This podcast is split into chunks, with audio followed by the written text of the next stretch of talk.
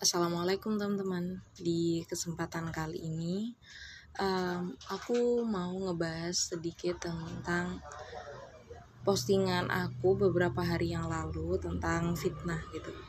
Kenapa sih um, kalau teman-teman nggak sempat baca, kenapa sih fitnah itu um, selalu terikat dengan orang yang munafik ataupun orang-orang yang um, pengkhianat gitu? Ternyata ya itu tadi gitu.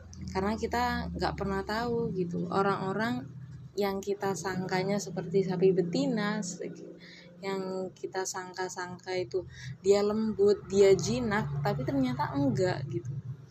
Makanya itu disebutnya sapi betina. Karena sapi udahlah jinak apalagi betinanya gitu ya. Kayak gitu. Nah sama seperti postinganku sebelum sapi itu kan ada um, postingan tentang Umar bin Khattab gitu. Gelar Umar bin Khattab itu Al Faruq karena dia bisa membedakan antara yang batil dan yang hak gitu.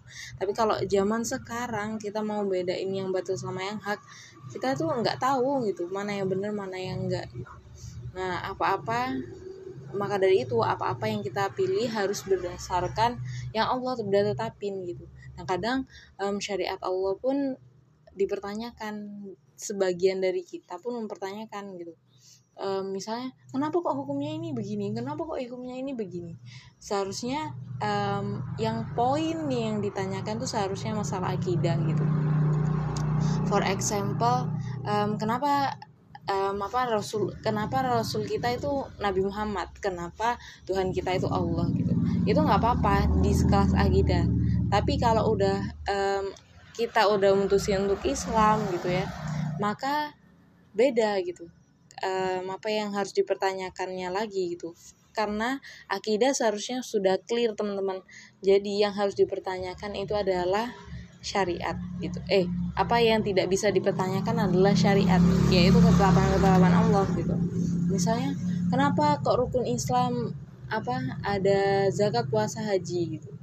Ya banyak penjelasannya tapi sebenarnya um, kalau orang Islam kalau orang mukmin ya udah nggak usah dipertanyakan. Itu mah kan udah Islam ya akidahnya udah benar gitu. Jadi ya harus dijalankan gitu. Begitu pula ya kalau ditanya kenapa sih muslim itu nggak boleh makan babi? Ternyata bukan karena cacing pita karena Allah itu melarang Nah, kayak gitu. Jadi standarnya bener-bener pakai Islam walaupun dalam medis jelas ya, babi itu ada cacing pitanya kayak gitu. Nah, karena siapa sih yang paling ngerti kita? Siapa sih yang paling tahu kita kalau bukan Allah Subhanahu wa taala. Gitu, teman-teman. Jadi, um, apa-apa yang Allah tetapkan jangan bertanyakan gitu. Tapi jalankan gitu. Tapi kalau kalian atau teman-teman yang belum berislam atau teman-teman yang non muslim um, sebenarnya nggak apa-apa untuk mempertanyakan itu gitu mempertanyakan ya sisi akidah. Enggak sih bukan non muslim aja. Orang muslim juga harusnya mempertanyakan akidah gitu. Sampai dia yakin gitu. Kenapa dia harus menjalankan apa-apa yang Allah syariatkan? Begitu teman-teman.